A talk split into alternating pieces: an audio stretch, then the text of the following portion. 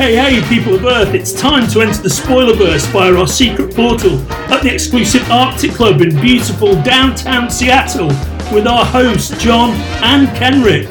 Welcome to Spoiler Country.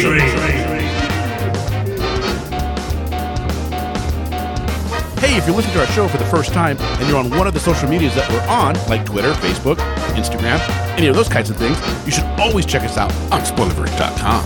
But if you want to keep up with our latest episodes, you should bring out your smartphone, get into your favorite podcatcher, find Spoiler Country, and hit subscribe.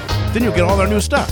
And if you want to reach out to us, you can do that in two ways. You can call us, leave us a voicemail at 707 656 2080. Again, 707 656 2080. Or you can shoot us an email at spoilercountry at gmail.com.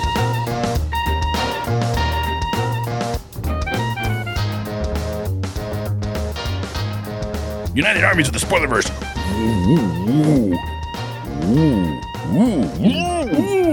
Welcome back to Spoiler Country.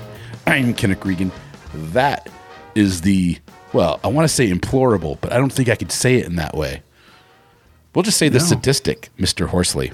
Statistic. And today on the show, well, we were lucky to have Corinna Bechko, aren't we? We are, man. And Melissa sat down with her and talked about her comic, The Expanse, Invisible Republic, and her career as a zoologist. And there's some fun stuff in here about uh, people, you know, the without giving too much away, talking about Star Wars fans and the writers who they perceive as being the writers versus who the writers really are. Oh, that's interesting. Yeah. Oh, I can't wait to sit down and listen to this because that's a that's an interesting. You could say that about any kind of fan base. Exactly. Exactly. And it's it, yeah. It's it, yeah. Well, It's you just of- it's a lot of fun. You think the author's one way, mm-hmm. especially when they're writing fiction. Yeah. You know, oh, that's interesting. I like that. I can't wait to listen to this now. So, should we just get into it? Uh, let's get into it and hear Melissa and uh, Corinna in their own words.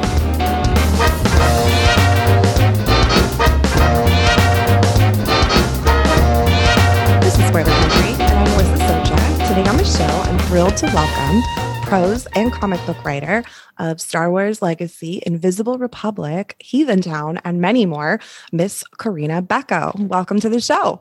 Thank you so much for having me. Thanks for being here. How are you doing this evening? Pretty good. I really can't complain. Awesome, awesome. Well, you know, you've you've worked on some really cool projects and franchises in various different genres. But I read that you you started out writing in the horror genre, and I was just curious. You know what what about that genre did you love, and you know why were you drawn to it so much? You know, it's interesting. I feel like horror can encompass a lot of other things. You can play in areas that have a lot of emotion, mm-hmm. and you can touch on things that in other genres are kind of off limits. You can have romance and a thriller, and any of those things work with horror.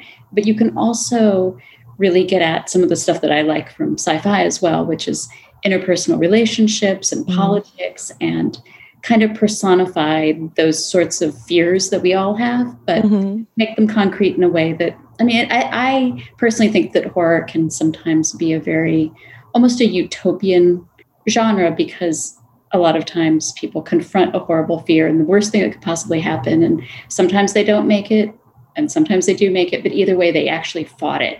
Hmm. And I think that's a very hopeful way to express things. Yeah, that's no, that's a really interesting way to look at it. And I bet, do you feel like you have more story arc, or I should say, character arc with the characters in horror, like as far as stretching them and you know pushing their limits? You know, I think that often you really can do that. And also, I feel like there's a lot more room in horror for this might sound counterintuitive, but often for female characters and non binary characters and characters that you can't as easily shoehorn in, or that maybe people don't accept as easily in Mm. other genres. And you can have them in horror and have them be fully realized. And uh, for whatever reason, because of the deep emotion, I think people really connect with with them. When in other genres, they might be like, "Hey, wait a minute." yeah, exactly. Well, and Heathentown was that was your debut comic, correct? Yeah, yeah. And so, what was so? Is that how did you get into comics? You know, what was your your like foray into it? How did you break into it? Did you always want to be a comic book writer? You know, I've been actually really, really lucky. I have kind of dual tracks in my life. I have a science background, but I Mm. also do writing. And sometimes they intermingle and sometimes they don't. But with Heathentown, I'd written a lot of prose shorts that had been published that Okay. were horror, usually, occasionally sci fi. And my writing partner, Gabriel Hardman, is a very good artist, amazing artist. And Okay. we used to, well, before the in the before times, before the pandemic, um, even before we were published and making a lot of comics, we would go to San Diego years and years ago before it was San Diego, as Right. and at one point, we just were there and we're like, you know, we should combine what we do and make a comic. And that was Heathentown. I grew up in. Florida, so it's a very personal story because it's set in the Everglades. And I just really wanted to write something with that feel of old Florida. And he did all the artwork and we shopped it around. I didn't expect anything to happen, but Image Shadowline picked it up. So um, I was very lucky because that's unusual for your first time out. And it wouldn't have happened if I didn't have amazing artists on board. Yeah, that's awesome. And so after that, how what was like your first major comic book company? I know you've worked on a lot of different things, Green Lantern and Star Wars. Was it uh, was DC soon after? Well, actually, not long after that, I was offered a short for Marvel. And then I actually did a couple of Once Upon a Time, that the television series. I oh did yeah. graphic novels with for Marvel Disney. At that well, at that point, it was with Marvel through Disney, and it was working with the creators of the show. So those were actually really fun, and both of them were New York Times bestsellers, which was Oh I mean, awesome. because of me. It was because you know people love that show, but it was really fun to work in that that world. And from there, I started getting some other stuff. Like yeah, the, did some work with Dynamite. I actually got to do a Alien Vampirella cross, Mhm. which was a lot of fun. That's so cool. Hmm. Did some boom and yeah, a lot of sci-fi after that. Very cool. And then, you know, I, I always like to ask because, you know, we don't, we obviously get more men on the show than women. Mm-hmm. And I like to showcase more, you know, women in the industry. And as being a woman in a male dominated industry, you know, how has that experience been like for you? You know it's interesting because of course i don't know any anything different but it is very sometimes i go along and i don't think about it at all. And other times i realize that uh, most of what i'm offered is often writing women which Mm. you know it makes sense in a certain way. And uh, that was one reason it was kind of nice to co-write green lantern though because it was a straight up superhero adventure where the main character was a man. And that was I realized while working on that how unusual that was hmm. because I believe at the time we were working on the first volume, I was the only woman at that time working on a male superhero at DC Comics. Oh, wow. And somebody brought that up in an interview. I didn't realize it. Like I didn't do that research myself. Hmm. And they, they asked me about that, and I went, "What?" yeah, But- that's that's shocking. right? So it's it's interesting. Like you know, every once in a while, I'm just kind of brought up short. Or there was a time at a con where I was sitting under a banner with my name on it, and it was when I was working on Star the Star Wars Legacy books. And someone started arguing with me that I couldn't be Corinna Bechko because Corinna Bechko wrote Star Wars a Star Wars book, and everybody knows that women don't write those. oh my God. It's on my name tag. It's on my table. You are standing at my table. and so occasionally things like that come up where it's still, you see the dichotomy, but the rest of the time, when I'm just at home working on something, I don't think about it at all. So, Yeah. Yeah, no, that's that's interesting. And I guess, you know, it's good though because the more you you get out there and the more work you get, you know, it just paves the way for more women and it makes it more acceptable and people aren't just, you know, reacting like that, like that person did, you know, for the Star Wars thing, you know. To be fair, that was that was years ago, and currently I just did a a short, uh, little short thing for DC, and I realized after I turned in the final edits that oh, I believe everybody except the colorist on the team was a woman. Oh, cool. There was a woman. The artist was a woman. I wish I could say her name, but it hasn't. I don't believe it's been announced yet. So I'll keep that under wraps for now. But she's Okay. amazing, absolutely amazing. And it was just such a pleasure to realize, wow, what a difference a few years makes. Like even five years ago, I don't think I would have ended up on a team like that. Yeah, no, that's incredible. That's awesome. Yeah, you have you have people like you know Justina Ireland and Delilah, you know, writing Star Wars too now, and so I love when I see these female names being attached to these iconic you know films and comic books. It's awesome. Absolutely, and yeah, I feel like my kind of I don't know cohort, a lot of people that I used to see at cons there are a lot more women in sort of my I, I, we're, we're lucky like we haven't had to fight as hard for this so. yeah that's awesome. Now when you're writing in an established you know a universe how much research do you tend to do? Do you go back and read previous issues? Yes absolutely. I really try to get in there and approach it from a point of view of getting the feeling of it correct mm-hmm like going into the Star Wars uh, universe when we were working on Legacy, we talked a lot about what made Star Wars so special. I mean, it's not special because it's science fiction, right? There's a ton of science fiction, but if you say the Star Wars feeling, you know what that is, as opposed to a, I don't know, Star Trek feeling. Right. I've also written some Star Trek, and it's it's a very different. It, it, you you know the feeling, but it's you have to capture it. So we talked a lot about what was intrinsic to that feeling. And in Star Wars, I feel like a big a big part of that is the bonds and the family feeling between mm-hmm. friends. So we really leaned into that, like friends that believe that yes, we will succeed by holding each other up and making each other better. Yeah. It's like okay, that that has a lot to do with Star Wars, and it's a little different in in different properties. So usually going into something like well like like the expanse or something i try to really get at what the feeling is within that even under the, the outside trappings. Okay. I hope that makes sense. It's yeah. sort of, yeah it's a very esoteric way to answer that. Yeah you're trying to capture the tone mm-hmm. and the and the feeling uh, because it to keep it consistent essentially too so that way when a, a fan picks it up they're not like, oh, this is a different writer. You know what I mean? They can kind of just get back into the story.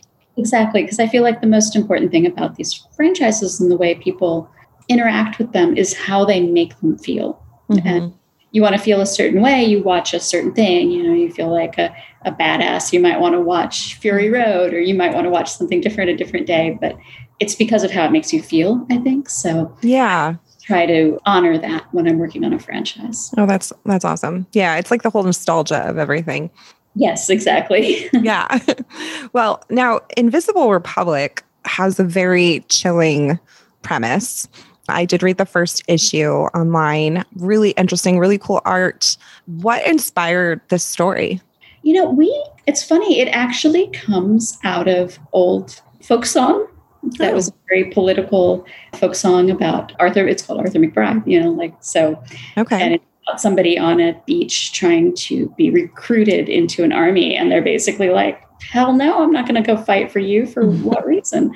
And we talked a lot about this particular folk song and how that was so universal because even though it was written about one particular space and time and a particular war, anybody can tap in well again anybody can tap into that feeling mm-hmm. especially if something is going on in your own time that's an upheaval and it feels like a i don't know an insurrection or a revolution or however you approach this you can tap into that feeling. And just the story kind of grew out of the conversations we had about that and what that would mean. And in the in the, the song it goes me and my cousin one arthur mcbride. And we thought well what if the cousin is female? And then everything grew out of that. And i thought a lot of how women are actually often written out of history. Mm-hmm. so that that part of that story how his cousin the female cousin that was so important to that story became sort of disappeared. And what that means for how people remember history and those were the things we wanted to explore. Interesting. Yeah and how many issues is that? There are actually three volumes. Okay. Um, had a plan for it to go to six. It is very difficult to keep a creator owned project going on a regular schedule mm-hmm. because you can stop and make money at some Yeah. Gotta do other things. Yeah. exactly. And it, it's it's actually been very successful. And we have, you know, we've ended up selling it in other markets and other languages and Oh, cool. talk to other you know forms of media about it but it just takes a long time for your initial investment to pay off so we also didn't want to start another issue without being able to finish it so we wanted Okay. to make sure that another actually a whole volume would be done before we announced anything about it so Okay. Have you done Kickstarter with it? no we've I've always i've actually never for all the kickstarters that i have or they are legion that i have that you've backed? I have never tried one myself. I've always been a little leery because I'm so I've I've been burned myself with Mhm. Kickstarters. oh, And I would hate to burn anyone. right. Yeah, like not have it ready in time or something. Exactly. And you know, life happens and fulfillment problems and I just I'm a little leery, but that is a possibility. Yeah, that's understanding. Definitely like understandable for sure because it is a lot of work and commitment and uh, like you said when you're doing it yourself too with with you know printing literally printing everything yourself it gets a little hectic and then if you're getting called to do things that are paying you more and you have to pay the bills you know Anything, yeah. you gotta pay the shipper, you gotta pay. And this year has just been so chaotic. oh god yeah just well, yeah, everything. I don't need to Yeah. Has it? I I've I've heard mixed things from you know different artists, but has the the last year of the pandemic affected your creativity in a good way or a, a negative way? you know it's been very up and down i i found it's very it's been extremely distracting the Mhm. last year i mean my day i'm home from my day job right now because i'm in la and we're pretty locked down so i'm working Yeah. at home from a day job so i don't have a commute so you'd think i'd have all this extra time yet i think it gets eaten by doom scrolling so Yes, definitely. It's so hard to turn off, you know, the social media and and the news. I finally started stopped watching CNN just because it was giving me anxiety. Right, right. It's been very. I'll get on a roll and I'll be like, okay, I'm going to get all this work done, and I'll it'll last for a little bit, and then some huge thing in the world will blow up, and I'll just be like, uh, well, there goes that week. You know? yeah, it's really hard to get back into like that creative space. You know, last week with everything that happened in the Capitol, I was literally in the middle of writing a book, and I literally for 48 hours I couldn't I couldn't do anything but watch the news. it was horrible. Right? It- yeah, exactly. It was.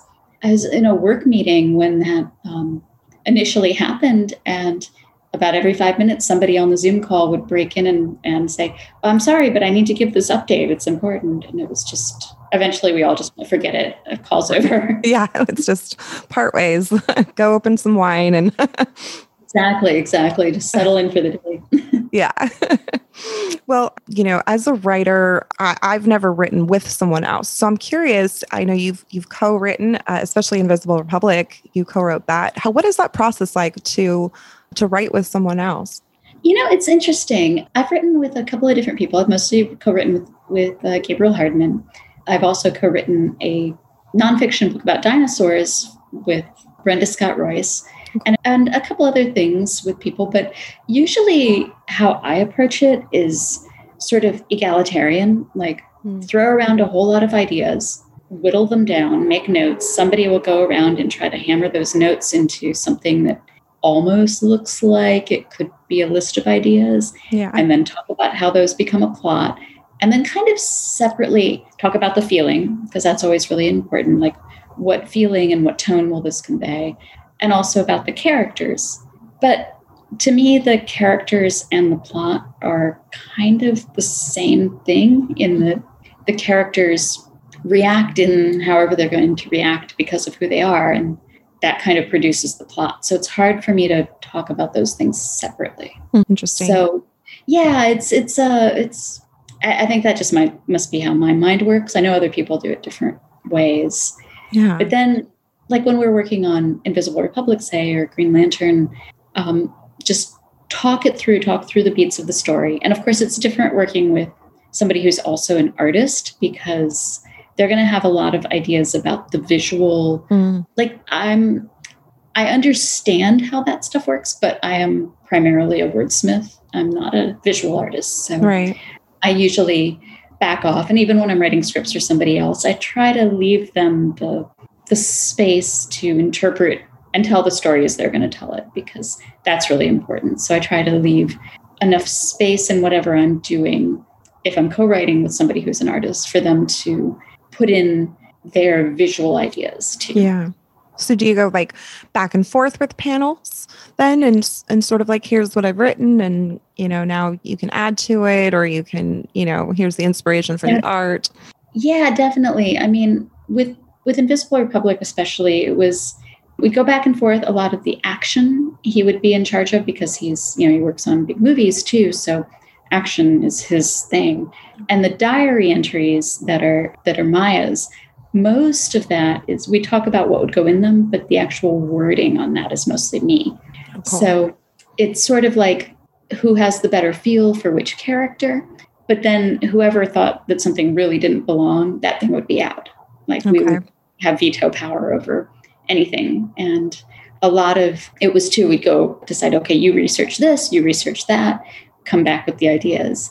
So it was really very collaborative in that way. It wasn't like I will write page one and you write page two or you write issue yeah. two. It was a lot more collaborative than that. That's cool. That's really cool. And you know, you brought up another uh, comic book that you did, Aliens Vampirella, um, which I just thought was so cute. Like it's just very campy, which I love campy. And it's awesome. It's such a mashup of characters and genres.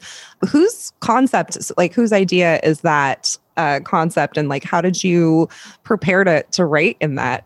You know, that's funny. That actually was an idea that came from from the editor and yeah, and he was just like, "Hey, I, we got this thing approved. Do you want to take a shot at it?" And I was like, "Well, hell yeah!" Because actually, I adore Alien. Like that is one of my favorite movies. Yes, Aliens as well. So the chance to put that together, I immediately thought, "Oh my gosh, Vampirella, Vampy can live through a chest burster." and then I was like, "Oh, okay." Yes. So that made me really want to to write it. So, but then of course because it's me and I tend to write really melancholy horror okay. instead of like slashery horror, there ended up with a very very melancholy vampires on Mars situation there that I've always been kind of like, gosh, I wish I could go back and write the whole story of the very sad vampires on Mars. I love that actually. It makes me want to read it even more. I love that dark sort of, you know, loathing, self-loathing vampire that's like, exactly. woe yeah. is me. I just couldn't resist, you know? Yeah. Well, it, it makes you also wonder, like, where else you can put vampires. You know what I mean? They kind of just fit into mm-hmm. everything. Yeah. I was just sort of like, at first, I was, when he first told me the concept, I was sort of like, okay. And then the more I thought about it, I was like, well, yes can go anywhere. So yeah, that's so awesome. Yeah, I'm definitely that's on my list now to read. I had so much fun writing that. I have to tell you, that was just such a blast. oh, it, yeah, I can just imagine like the stuff you could get away with, you know, and just the different. just there's no limits to creativity with something like that. Yeah, you get your sci-fi and your horror. You get sort of a haunted house, which I love the haunted spaceship mm. thing. And, uh, so cool. Yeah, I love it. well, I definitely want to talk about your newest project too, of course, which you mentioned, The Expanse, mm-hmm. um, which is based on the the television show that I have still not finished. I'm like in early, early episodes of the first season because everyone was like, "You have to watch this show. It's this hidden cult."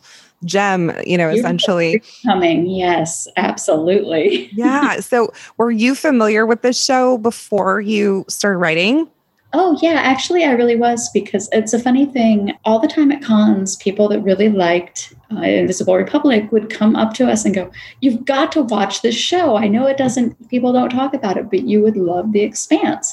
And we were just like, Huh, interesting. And they're like, It's not like Invisible Republic, and yet it is. And then when I finally watched it, I was like, Oh, I see, because it's so full of politics and just the sorry, I have to take a drink of yeah, water. Absolutely we're having some Santa Ana winds here, and it always uh, upsets my allergies a little bit. So. Oh yeah, I'm in um, Central California, so we get that here too. It's horrible. Oh, so you know exactly what I'm talking about. Oh yeah, all that uh, that dust. So yes, so yeah, so we I finally um, watched it, and I was just I was blown away by just how intricate this this world was they'd set up. So that's awesome. And so, what the comics are based on what part of the show, if at all, or are they a continuation? Yeah, it's actually, it was a really interesting challenge because they're just now airing the fifth season. So, the comic was supposed to be a bridge between the fourth and fifth season. Oh. And it's really interesting because they wanted specific characters and what they were doing between the seasons. Oh, and I think in a lot of shows this would maybe be difficult, but on The Expanse, the characters are so realized and you really believe they have lives that continue after, like after they're not on screen. So yeah. I thought it was a really interesting challenge. That's really cool. And are you going to do more for the show? Do you think after these? I know this is just a four uh, four issue miniseries, but do you have any plans um, to do anything further down the road with them? Gosh, not that I that I know of, but if they offered, I would be thrilled because I love working in their their universe there. It was I loved the characters and I got to write my two favorite characters for the show, which was fantastic. That's so cool. they the team they put together for the art and colors, Alejandro Aragon, and it was just it was amazing to work with everybody. Awesome. And that is is that out now? That yeah, actually the second the second issue is coming out on oh my gosh on inauguration day. So I know no one will pay much attention to it right then, but maybe the day after people will like to pick it up. Oh yeah, absolutely. That's so cool. So, oh, so January 20th. Yes, yep. of course. yep, yep. And the uh, first issue was out in December. Okay, awesome. So they can get the first issue now and then buy the second issue and put it next to your bed, you know, essentially. And then when you're done watching the, the news, you can have something to escape to.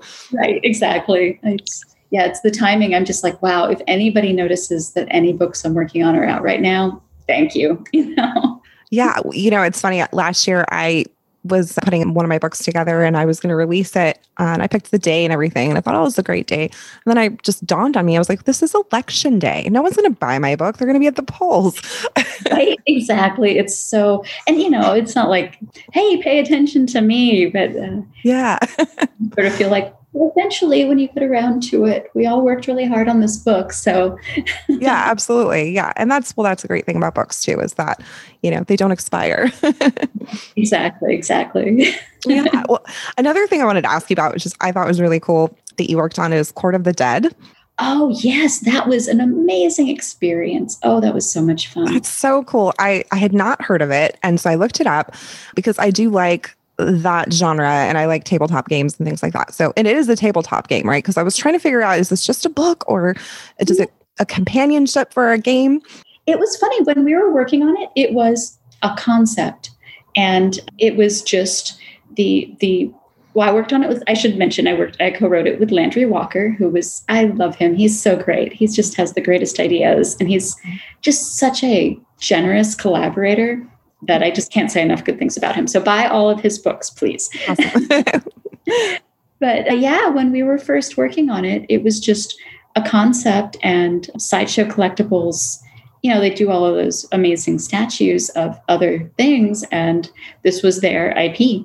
So they're like, well, we we we have these concepts, but we want to build a whole world around it. And then it became games and and other things. So and comics and, and this beautiful book. But the book was basically laying out the world of this these characters and this concept. So what we got to do was really dig in and just work with the creators and make this kind of come to life with all of these amazing artists. Wow, that sounds like such a fun project to work on. It just creating a whole new world from scratch. Essentially, I mean with you know, with the guidelines, I'm sure, but still, I mean, it must have just been so much fun for you to like kind of unleash your creativity. Yeah, it was it was fantastic. We would go actually we'd have these day long and sometimes multi-day long just confabs at the sideshow offices, which are amazing because they have these well, if you've ever seen the like at San Diego or one of the other giant cons, sometimes mm-hmm. they have mm-hmm. a up and they have these huge life size, like they have a life size of whoever, like, oh, they had a giant like alien and they have just things sitting in their hallways that are so cool. this was in my house, giant dinosaurs and just all sorts of things. So going to their offices was so much fun. And I'm lucky that they're here in Southern California. And we would just have these epic just periods where they would show art and say, okay, well, this is what we think that this character will look like. And here's how she'll be dressed. And here's what she carries. And here's our ideas for. And let's flesh this out. And it was just um, so much fun to be able to, like you said, just kind of let yourself go from there and go, okay, this is probably her backstory and what she's like. And, wow. Yeah. No, the art was beautiful too. I mean, just the the book, and I was reading some of the reviews on online, and like literally every review is just in awe of the quality of the book, you know, and just the story and then the artwork as well. Yeah, I pick up that book and I can't even believe that. Like I see my name on it and I go, really? Because it, it's just such a, a beautiful coffee table book. Like I'm so lucky that I got to work on that. Yeah, no, exactly. I was like, okay, another thing I'm adding to my list that I need to get. and also, I, I major just thank yous to the folks at Sideshow for hiring me for that project because often I feel like just going back to what we are talking about originally, often women don't get hired for things where some, a lot of the characters are male, and mm-hmm. especially in the horror genre. And this is very dark and you know features death and you know, I got to write all of these warriors who were these big, tough men and also a lot of tough women. And it was just great that they didn't at all be like, okay, Landry, you work on the dudes and Green on the gals. And it was totally that Landry and I both worked on um, everybody. So that was, I thought, just such a experience that I don't often get to have. So that's really cool to hear. Actually makes me want to support them more, you know, and support their books more. I yeah, yeah, I was I was actually because I didn't know what to expect going into this, but it was a really positive experience. That's awesome. Well, well hopefully maybe you could do something with them again in the future. I actually recently wrapped another project with them, but it hasn't been announced yet. So. Okay. All right. Well, we'll we'll keep it on the hush hush for now. You'll have to come back and talk about it then. I do really like to work with them though. So yeah, if, uh, anytime they want me back, I am more than happy. That's awesome. Now, you were nominated for a Hugo. Yes, yes. That's awesome. What what was the nomination for? I know it was like was it That was actually for Invisible Republic. Oh, awesome. Yeah. So congratulations. That, that was a huge thing for me and something I never thought would happen. It was, it was funny though, because it seems like people either know what a Hugo is or isn't. And I called my mom. I was like, I was, I was, you know, our book was nominated for. And she was like, that's great. yeah. A lot of people, uh, you know, that are not you know in the world or the industry like yeah they don't know what it is but whenever i'm trying to explain it to someone like so and so won a hugo i always say it's like the oscars for you know comics or books or video games or yeah i was that was boy was i but that was a huge surprise i had no idea that was going to happen that's so awesome yeah i bet that also helped put your name out there more you know just to be able to to attract more attention to your work Definitely. Yeah, that was a big boost. That was that was very helpful. That's awesome. And you also write prose, which you mentioned too. Do you do you plan on ever writing like a prose novel, full length novel, or and publishing it? Gosh, I sure hope so. I have two actually that are oh just a hair below being finished, oh, okay. and I just need to get the wherewithal to to get them out there. It's so hard to let go of, of prose, I find. Because yeah. well, when when I'm hired to write something, there's a deadline and you have to let it go, right? Mm, yes. but I do have two different ones, a historical horror novel, and the other one's a more contemporary kind of melancholy sci-fi horror thing. So yeah, some so cool. someday I hope so. I, I sure enjoy writing them. I just need to learn to let them go into the world.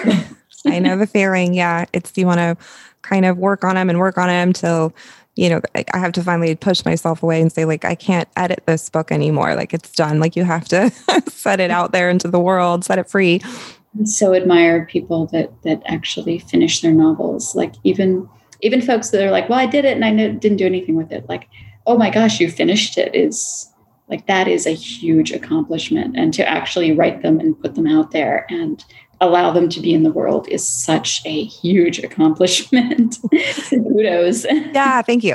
yeah, it's a it's a lot of work and it's super challenging, but it's also very rewarding too. Yeah, once you once you do it, you're like, yes, I did it. Now I can do it again. You know, it's always the first one's always the hardest. Oh yeah, it's. I'm sure that's. I'm sure that's true. I just gosh, gotta let that thing go. I just gotta. yeah, definitely. You should have you had anyone like beta read for you, like get, get other eyes on it at all? Yeah, just my little writing group. I have a very intimate circle of some friends, and it's a little bit of a cheat because mostly we all are great admirers of each other. Mm-hmm. So we pretty much say, Yay, you're awesome. And I know that the other two in my group are super awesome. And I am not lying when I say their work is completely wonderful and they need to immediately publish. But when they say it to me, I'm like, yeah, but you're my friend. I really need to let somebody who I know doesn't like me read it and see what they have to say oh or something gosh. like that. or it's like your your own like worst critic, right? Like exactly, exactly. So you know it would be interesting, like for you, I think, just based on what I've you know read and seen your work so far, I think you'd be like great for the DC Icon series. Oh, I would not say no. yeah. Let's put that out into the universe for you. Thank you. Yeah, I appreciate that. yeah, absolutely. I think that'd be really cool. And I think they're mostly, except for one, I think they're all have been written by by female authors. I think you're right, actually. Yeah, I think one was, I think it was Spider Man, maybe, or no, not Spider Man, Superman. Yeah, without having a list in front of me, but I think you might be right. Yeah, gosh, it has changed so much over the last. Like, I just think it's amazing how much change has come to the industry in the last just several years. Yeah, it's it's really nice. You know, you notice it when you go to cons, like you were saying, and and just in you know the the interviews now, and it's like there's female editors and artists and writers, and it's just awesome that you know there's not just getting a seat at the table, but actually like streamlining series and headlining them. You know. Exactly, exactly. And I've been so encouraged that often when I've been teamed up with somebody lately, it's not just like, oh, it's another white lady like me. It, will be somebody of color mm-hmm. or, you know, somebody that in the past, like even when I started in comics, gosh, how many black women were there? Hardly any. Yeah. And obviously it's not because they didn't want to be there. right, exactly. Yeah. And it just, and you know, like LGBTQ and trans, that's starting to, the doors are opening more for that as well, which, you know, we never saw at all, even just three years ago, four years ago. Exactly. And now I can name off, I don't know, three or four people that I know personally that uh, fill that bill. So that is yeah. fantastic to see. So I'm, I'm so encouraged by that. That's awesome. Me too. Yeah. It makes well it, it it's nice because you know I I was raised, you know, in the 80s, 90s, not to age mm-hmm. myself, but I understand exactly where you're coming from. yeah. so, you know, we weren't really encouraged as, you know, little girls to to read comics or play video games or anything like that. So I didn't really start reading them until I was in my 20s. And and now, you know, I I love them and I can't imagine not ever reading them before. But it's nice that we now have that kind of society set up to where girls that are growing up, it's acceptable for them to read it. You know, it's encouraged. Absolutely. And I'm really pleased that there's so much, you know, the, boy, they outsell the other stuff, the the graphic novels that are for young adults and so much of that readership are young women and and you know, teens and tweens and depending on the books, of course. Oh yeah. I don't unless maybe I just couldn't find them, although I was an avid reader of pretty much everything. and if been available, I would have read them. Yeah. But yeah, when I was a kid, I, there was nothing like that. So there really wasn't. I mean, I remember just you know, like there was the typical superheroes, you know, the Batman, Spider Man, you know, when a Wonder Woman was around too, but you know, you just you didn't really know about it. I mean, you just weren't really encouraged, and you'd see the cartoons and things like that. But but as far as reading the comic books, you know, that's not what my parents were were getting for me. No, and I think the closest thing to that it was actually the first comics I really followed were Love and Rockets. Oh, okay. When I was a teenager, a friend got some of those. Like I think she bought them in a record shop or something. You know.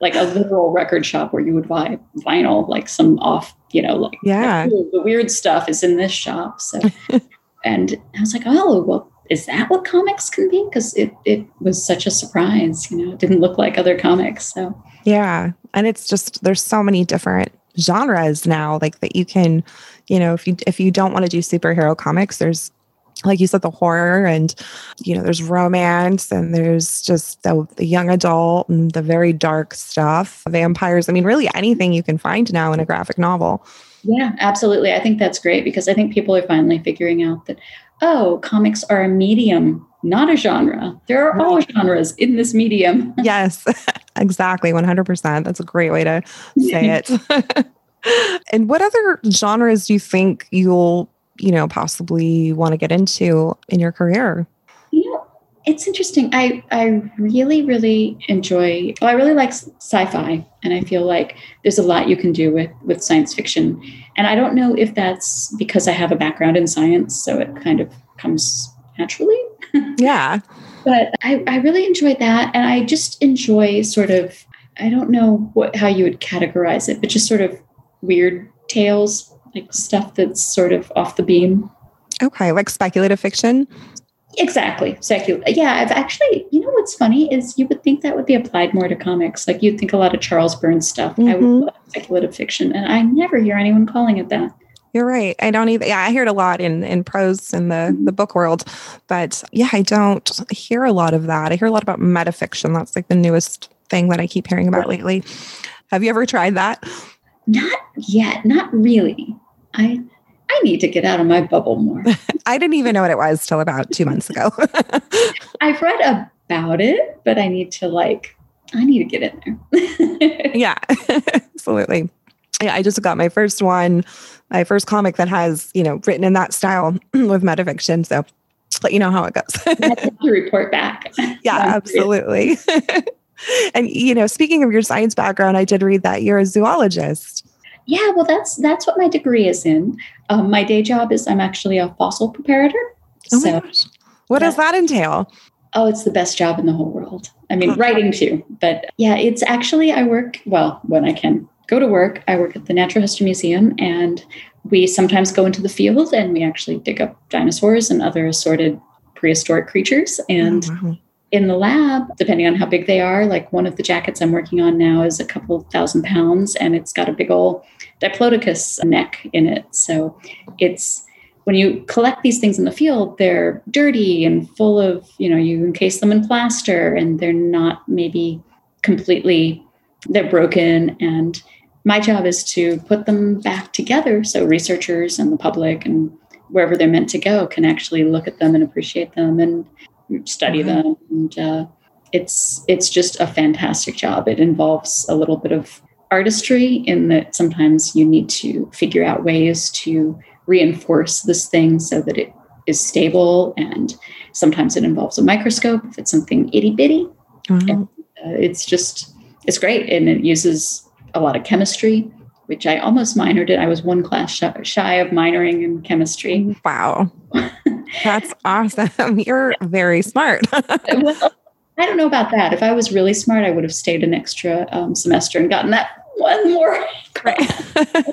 i wasn't smart enough at the time to go oh my gosh please just let me out of school yeah, you're like, I've had enough. i'm done okay i'm done It's so interesting. Had you, like, when you were a kid, did you always want to be like in that field? Yes, I have taken a very circular route to get here. When I was a little little kid, I told everybody I want to be a paleontologist, but that's what every kid says, right? That's Yeah. um, maybe maybe that's not what every girl said when I was growing up, but yeah, that's what I wanted to do. And then I got older, and I got into like, oh, I'm a girl. I can't do science. I probably can't do math. A little bit of dyslexia. How am I going to conquer this? And so I started doing anthropology, and then I realized I really like animals more. yeah. More than people. no offense, people listening, but uh, cats are better. But anyways, uh, Agreed. I, I love my cat. so yeah, eventually I, you know, I didn't have a lot of money when I was first going to go to school, so I ended up working for a while, and I ended up working. I was really lucky. I ended up working at the LA Zoo in the research division, and then I put uh, kind of put myself through school and got finally got my zoology degree. And then I just was like, you know, maybe I can do this. Yeah. So it took a long time, but yeah. That's really cool story. And have you ever thought about putting in some of that into like your characters or into like a future story about a zoologist, you know, on on Mars maybe? yeah, you know, it's funny. It's I do have a story about a generation ship which I'm dying to find a home for eventually that incorporates a lot of how that kind of thing would really work. I know everybody has a story about a generation ship, but still. yeah. no, that's and, really cool. And in Invisible Republic too, I mean, I really, really enjoyed fleshing out the exoplanets and being able to play with with how different worlds would evolve depending on what they had on them and how how that stuff would go. And in a lot of the issues, I wrote little things in the back that were essays about the science that went into the issues. So. Wow. That's like a really important skill to have when world building. You know, if you have that background already, it makes, I think it would just make the world building so much easier. It, it's, if nothing else, it makes it easier to know where to find the information that you don't know.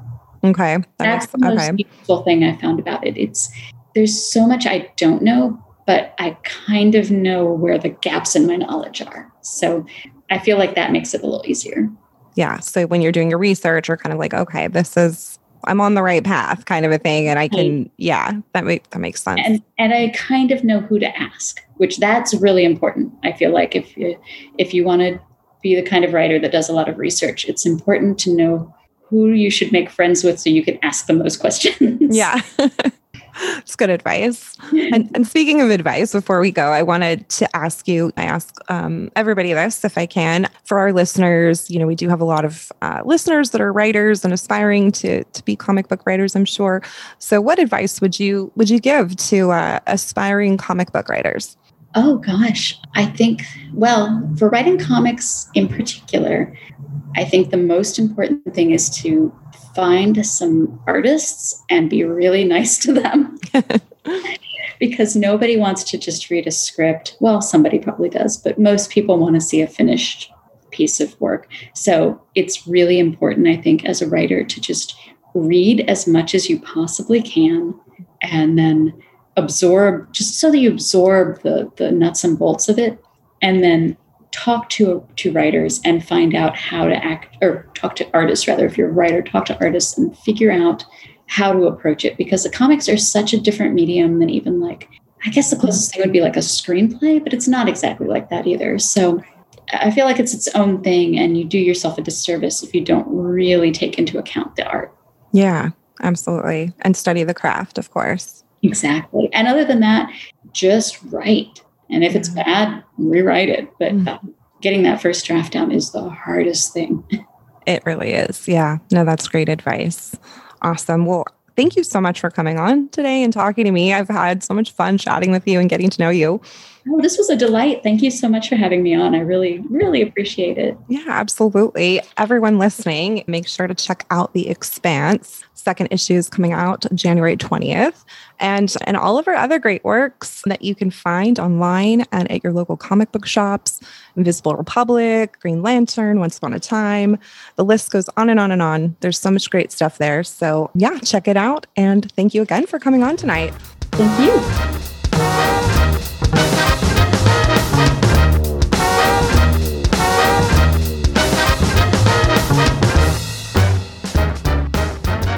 And we're back. That's right. We are back. Back in the saddle again. Well, I hope you guys really, really enjoyed that as much as we did making it for you. And if you like what you heard and you want to hear more, you got to go check out spoilerverse.com because at spoilerverse.com we have a plethora. Plethora is such a it's such a snobbish word. I like it though. It's, it's a good word. we, we have an obscene amount of oh, interviews obscene. with amazing directors and artists of all walks of life, and editors and writers, and oh my God, are you a lover of comic books like we are? And then there's so many, so many amazing people from the comic book world over at spoilerverse.com, and I highly implore you to go there and check it out. Yeah, and while you're there, you can check out all the other podcasts on our network, like Bridges the Geekdoms and Funny Book Forensics and Haphazard Adventures and Nerds from the Crypt and so many more. Misery Point Radio. episodes all the time. Misery Point Radio, they've got a ton of great stuff out there. Go check all of them out. And check out all of the reviews and previews and articles we have going up every single day for you. Every day on Spoilerverse.com for you to check out, to read, and to love, and to like, and to comment. We have a store link. You want to help support the site? Do it two ways. One, go to our Patreon, which is patreon.com slash spoilercountry, or go to our store link in the middle of the site there and get a t-shirt, a face mask, a hoodie, something, look fly as hell, and help support the site when you do that, because we get a dollar or two. And, you know, maybe you want to talk to us. If you do, you can do it you know, obviously on all the socials, but if you go to scpod.us slash discord, you can join our public discord server and come chat with us all day long. I couldn't say it better myself, dude. There you go. You just mouthed out a ton of information at once, and really, I hope you guys enjoy what you're hearing because we're we're working our butts off to bring it to you. we are. We are. I guess there's only one left thing. One left thing. Yeah, I'm gonna go with it. There's only one left thing left to do. What's that? In an oceans of podcasts, we are Cthulhu, as Cthulhu compels you to do open the mind and read more.